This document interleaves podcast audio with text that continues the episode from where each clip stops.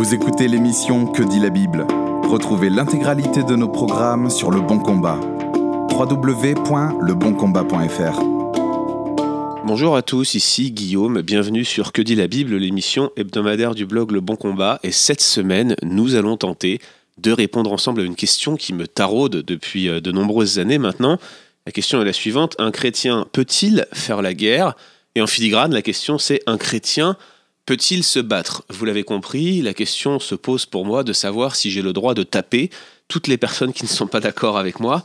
Plus sérieusement, c'est une question qui, se pose. Quand j'ai commencé à lire la Bible étant jeune chrétien et que je suis tombé sur le sermon sur la montagne, dont on va reparler en fin d'émission, eh je me suis posé la question si finalement la Bible n'enseignait pas la non-violence. Oui, mais voilà, quand vous lisez les sections de l'Ancien Testament notamment, et pas seulement, certaines aussi sections du Nouveau Testament, comme dans le livre des Actes, on s'aperçoit qu'il y a des récits de combats, de guerre, et même vous avez des sections de loi qui semblent faire la promotion de la guerre, de la peine de mort, de la mise à mort, de la violence. Vous avez la loi du talion, œil pour œil, dent pour dent.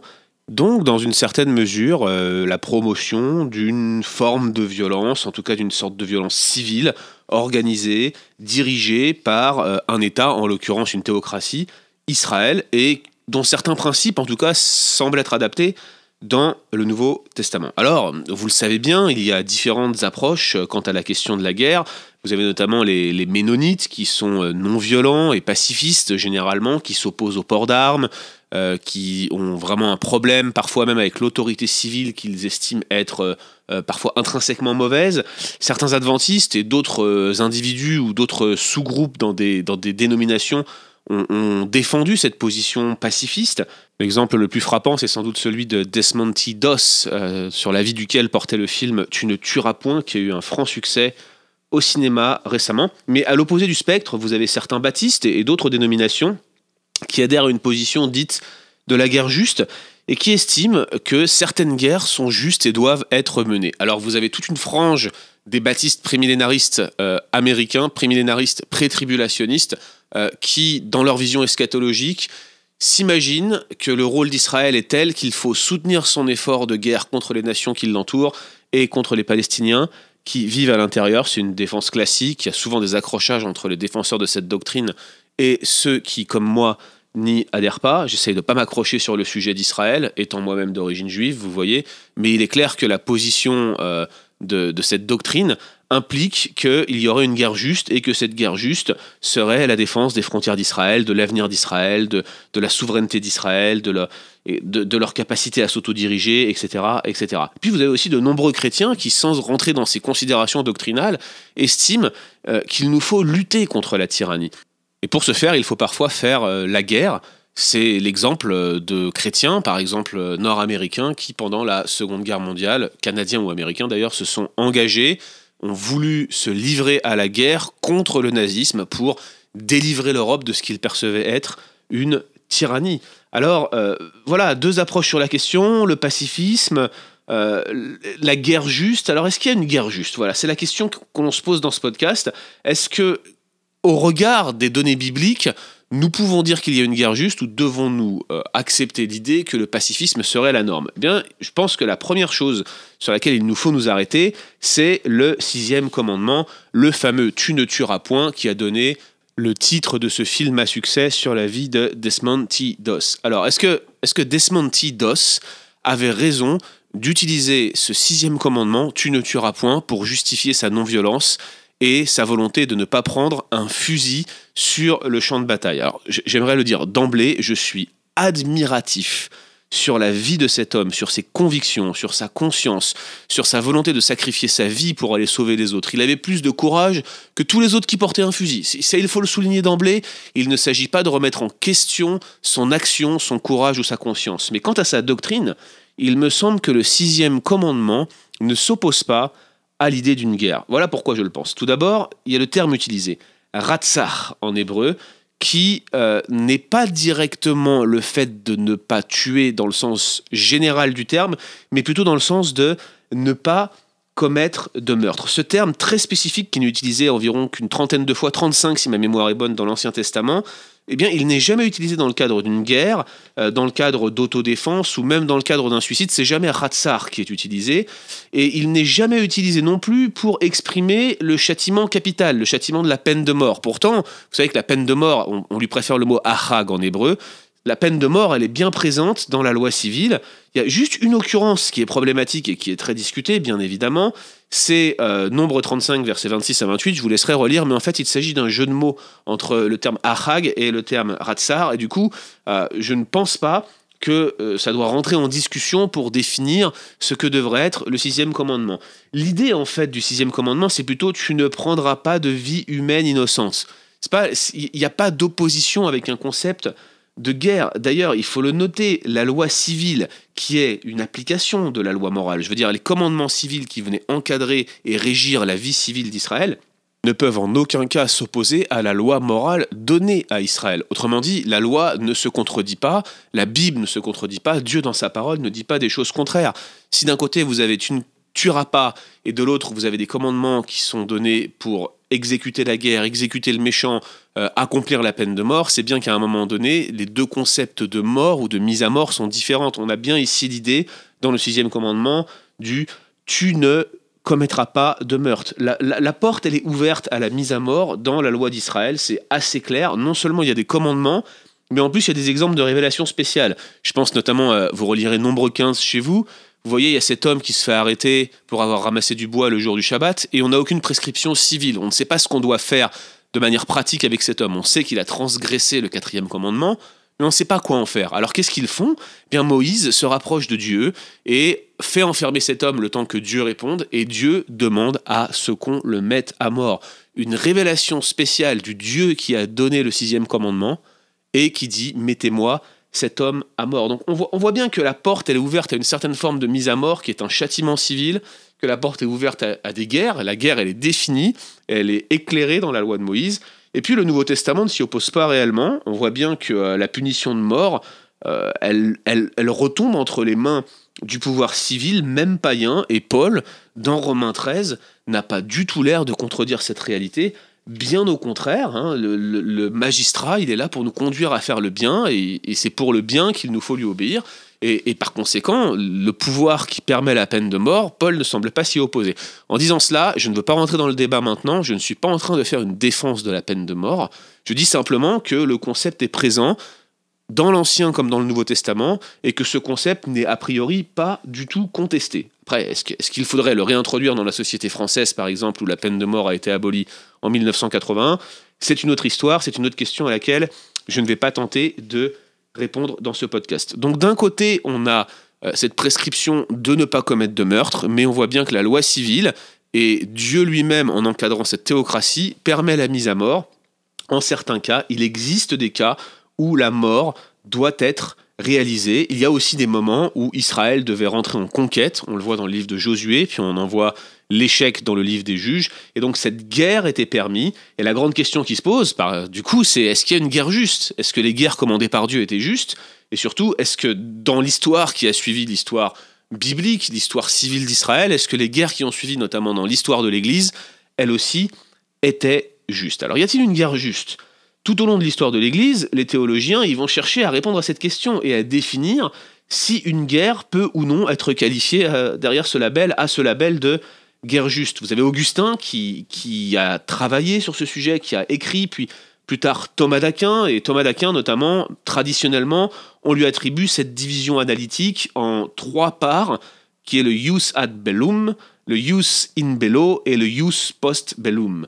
Et en fait, euh, ces trois aspects, en fait, euh, le droit d'avant la guerre, le droit de pendant la guerre et le droit d'après la guerre sont les catégories dans lesquelles les théologiens cherchent à définir les différents aspects de ce que serait une guerre juste. Alors, les discussions, bien évidemment, euh, sont nombreuses, comme vous pouvez le penser. Je ne suis pas un spécialiste du sujet, je ne peux que le traiter dans les grandes lignes, mais laissez-moi vous énumérer quelques-uns des arguments qui étaient donnés par l'un de mes professeurs qui défendait le concept d'une guerre juste. Par exemple, dans le Jus ad bellum, euh, c'est-à-dire le droit d'avant la guerre, en fait, euh, voilà le genre de catégorie qu'il estimait être nécessaire pour définir si un engagement en guerre était juste ou non. Il donnait par exemple l'idée d'une cause juste. Il fallait que la cause soit réellement juste. Il fallait aussi que l'autorité soit légitime. Pour lui, une autorité légitime, et il suivait Thomas d'Aquin sur cela, c'est un, gouvernement civil, mais pas n'importe quel gouvernement civil, il faut un gouvernement civil qui a légitimité. Pour lui, euh, il faut que la justice de la cause puisse également être évaluée, que l'intention soit juste, et que euh, cette entrée en guerre se solde par un succès atteignable. Il faut même que le succès soit probable. Autrement, il ne faut pas entamer une guerre si on sait qu'on va perdre. Ça paraît logique, mais ça fait partie des éléments que lui il listait. Il fallait aussi que cette guerre, elle soit le dernier recours. C'est-à-dire que quand tous les recours ont été épuisés, à ce moment-là, il ne restait plus que la guerre, eh bien il fallait y aller, la guerre était juste. Puis que les résultats attendus soient proportionnés, autrement dit qu'on ne cherche pas à aller détruire un peuple ou un groupe de peuples, autrement dit l'intention génocidaire est exclue de toute forme de guerre juste, et puis que les personnes qui déclenchent cette guerre, qui suivent cette guerre, qui, vont, euh, entre guillemets, diriger l'effort de guerre, soient animés par un esprit de justice. Voilà ce qu'il nous disait sur le jus ad bellum. Sur le jus in bello, c'est-à-dire le, le, droit de pendant la guerre, il notait par exemple des choses comme la proportionnalité dans l'usage de la force, euh, une forme de discrimination positive. J'entends par là entre soldats et civils, autrement dit, n'allez pas massacrer les villages des pauvres personnes qui euh, vivent aux alentours de la guerre, cherchez à les protéger, ne balancez pas du gaz sur les populations civiles, etc. etc. Euh, évitez les moyens malfaisants, typiquement les armes de destruction massive, les armes bactériologiques, les choses comme ça. Et puis, il faut que ceux qui participent à la guerre soient animés par une bonne foi. Pour mon professeur, qui s'appelait Ivan Leno, pour information, professeur d'éthique à Southwestern, pour lui, si tous ces critères étaient réunis, eh bien, on était en face d'une guerre juste et il fallait y aller. Bien évidemment, ce professeur estimait que de nombreuses guerres menées par les États-Unis d'Amérique étaient justes. Alors, quelle est mon évaluation? Je dois vous avouer que, bien que j'ai eu un intérêt euh, vraiment très fort pour ce cours, j'aimais beaucoup écouter ce professeur, sur ce point, j'étais relativement sceptique. Et voilà pourquoi. Tout d'abord, euh, la plupart de ces critères sont subjectifs ils ne sont pas réellement mesurables, du moins pas d'une manière impartiale, et ils ne sont pas réellement évaluables. Par exemple, euh, la juste cause, euh, c'est quand même difficile à évaluer. En fonction si vous êtes un Serbe ou un Croate, la notion de juste cause n'était pas la même pendant la guerre de l'ex-Yougoslavie. Vous voyez ce que je veux dire? Ensuite, de mon point de vue, j'ai beau chercher, et là les historiens me corrigeront peut-être, mais il me semble que dans l'histoire, il n'y a eu aucune réelle guerre juste, ne serait-ce qu'en regardant les motivations de ceux qui les ont déclenchées. Tout d'abord, euh, on sait toujours, et quand on, regarde à l'histoire, que les guerres sont généralement la convergence de plusieurs motifs qui sont politiques, géopolitiques et parfois même des conflits de personnes. Ce sont des choses qui arrivent. Mais même si ces choses-là n'existaient pas, qui peut prétendre avoir réellement une intention juste? Je vous rappelle cette phrase de Bunyan que j'aime tellement, mais qui me rappelle ma condition de pécheur et, je veux dire le fait que, que je sois complètement atteint par le péché. C'est cette phrase magnifique, je trouve. Il disait Même dans ma plus belle prière, il y a suffisamment de péché pour envoyer en enfer le monde entier. Voilà comment Bunyan voyait sa dépravité totale et comment je cherche à me l'appliquer à moi-même en essayant de comprendre comment ma condition, ma nature pécheresse me pousse à commettre des fautes. Si moi je suis atteint par le péché de cette manière-là, de sorte que même ma prière la plus pieuse est entachée de péché, que dire des motivations de ceux qui déclenchent une guerre? Il apparaît pour moi que la notion de motivation juste, de motivation pure, me paraît complètement exclue. Quoi qu'il en soit, personne ne rentre en guerre sans y mettre une certaine passion qui sera nécessairement animée par la tâche originelle d'Adam. Ce que je suis en train de vous dire, c'est que le seul qui peut mener une guerre juste, c'est Dieu lui-même. Alors il a pu commander une guerre juste. Vous voyez, par exemple, celle contre les Cananéens, c'est bien un jus ad bellum. Mais le jus in bello, le pendant la guerre, les, façons de faire des, des, Israélites étaient de toute façon nécessairement entachées par le péché.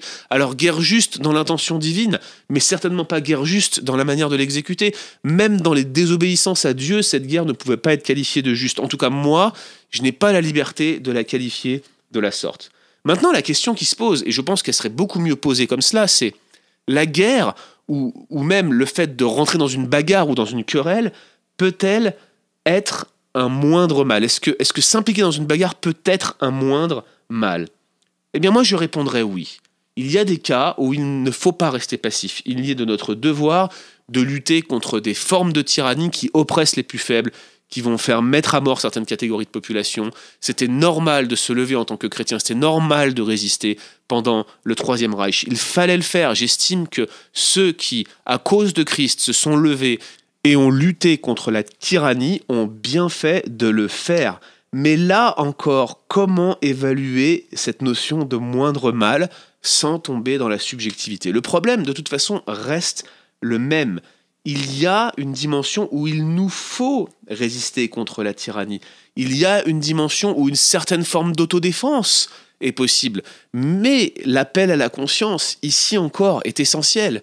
Il me semble que c'est très difficile de définir à quel moment on doit se lever contre un système tyrannique. Vous voyez qu'aujourd'hui, avec l'élection d'Emmanuel Macron, qu'on aime ou qu'on n'aime pas Emmanuel Macron, on a des personnes dans les milieux chrétiens qui appellent à résister à une forme de tyrannie.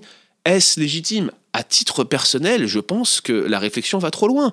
Même si certaines des décisions, notamment du point de vue éthique, sont contestables et doivent être objectées, je ne crois pas que le gouvernement Macron est tyrannique. Nous ne pouvons pas affirmer cela. Nous ne pouvons pas comparer le gouvernement que nous avons aujourd'hui en France, même dans l'état d'urgence, et je le précise, avec ce qui s'est passé pendant le Troisième Reich ou la dictature staliniste, où des milliers, des millions de personnes sont mortes en raison de leur appartenance religieuse ou euh, de leur appartenance à un groupe ethnique. J'estime pour ma part que ce n'est pas ce qui se passe en France actuellement. Alors après, bien sûr, on pourra toujours parler de la question de l'avortement et des millions de morts qui, qui, qui ont lieu chaque année. Il nous faut dénoncer ce crime. C'est un crime. C'est une forme de tyrannie mondiale. Elle n'est pas réservée à un gouvernement civil, c'est tout l'Occident qui est affecté par cette vision de l'avortement.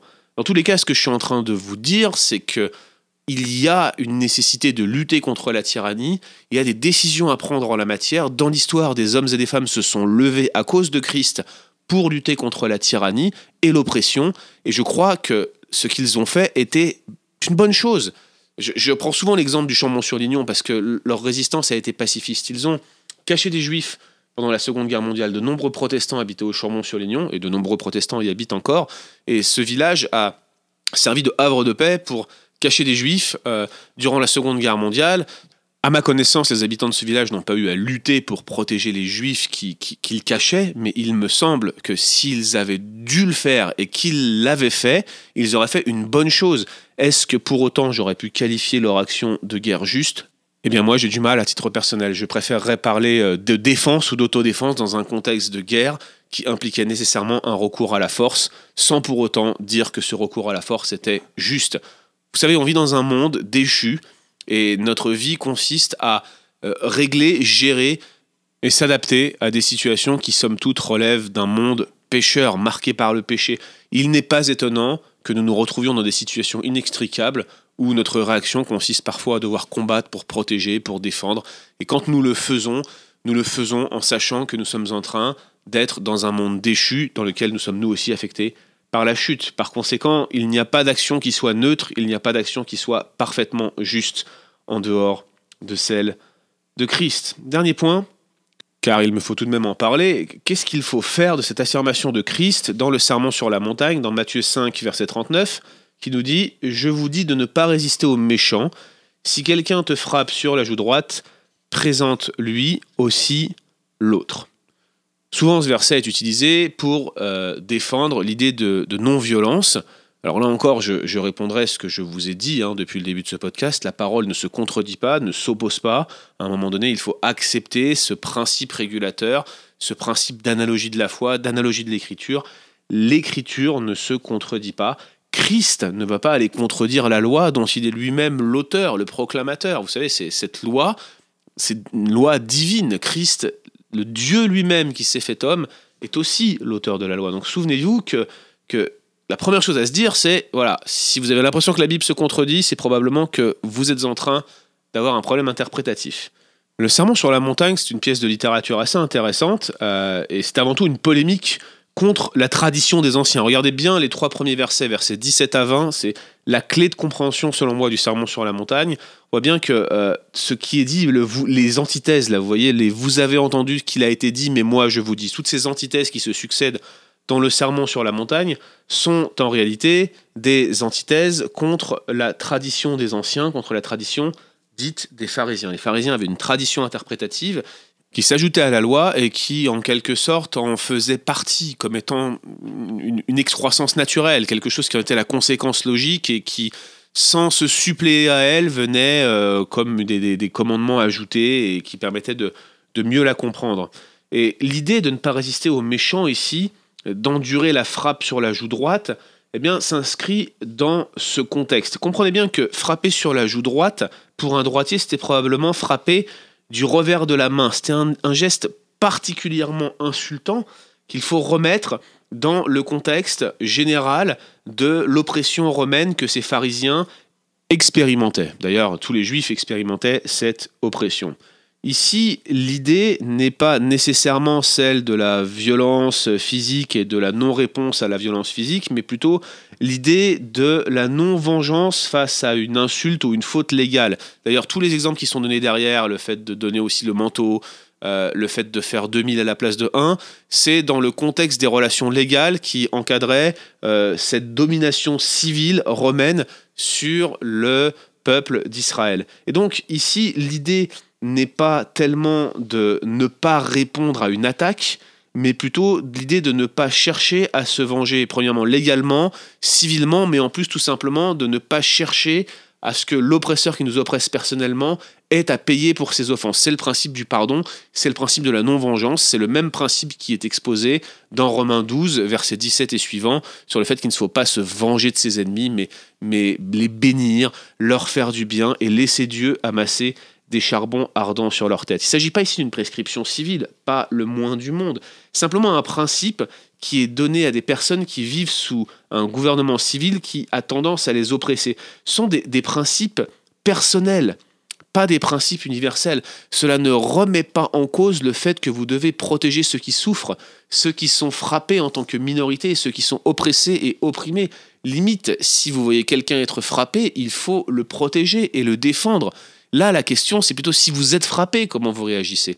Il y a un mandat dans la Bible pour protéger le faible, la veuve et l'orphelin. C'est votre devoir. Autrement dit, chers amis qui écoutez ce podcast, si demain vous voyez deux personnes en train de se battre au feu rouge, ne sortez pas votre téléphone pour filmer. Cherchez à séparer. Cherchez le bien de la communauté. Cherchez le bien de la société qui vous entoure. C'est à cela que nous sommes appelés entre chrétiens. Et cela implique, dans certains cas, de se lever, contre la tyrannie. Oui, notre démarche sera toujours entachée de péché. Oui, nos motivations ne seront jamais réellement pures, mais la tyrannie est un fait dans ce monde déchu, et nous devons nous lever, et le serment sur la montagne ne s'oppose pas à cela. Reste à définir où et quand commence la tyrannie, et ici les abus de certains ou les mauvaises évaluations d'autres ne doivent pas nous faire perdre de vue que la tyrannie existe réellement et que nous sommes appelés à nous lever en certains cas. Oui, notre conscience est clé, mais elle n'est pas seule. Il y a des principes qui devraient pouvoir nous aider à reconnaître ce qu'est une tyrannie. Je pense que la base de tout est de comprendre, avec la communauté de foi, comment cette tyrannie se lève, à qui elle s'oppose et comment la dénoncer. Parfois, la guerre n'est pas la solution qui s'impose. Il y a aussi pas. Je, pense que le principe du dernier recours, par exemple, est, un, est un très bon principe. Mais certains principes plus subjectifs doivent être évalués avec soin et en aucun cas ils ne pourront rendre la pratique de la guerre juste. Dans le meilleur des cas, ce sera un moindre mal. Merci d'avoir écouté cet épisode de Que dit la Bible. Retrouvez l'intégralité de nos programmes sur Le Bon Combat. www.leboncombat.fr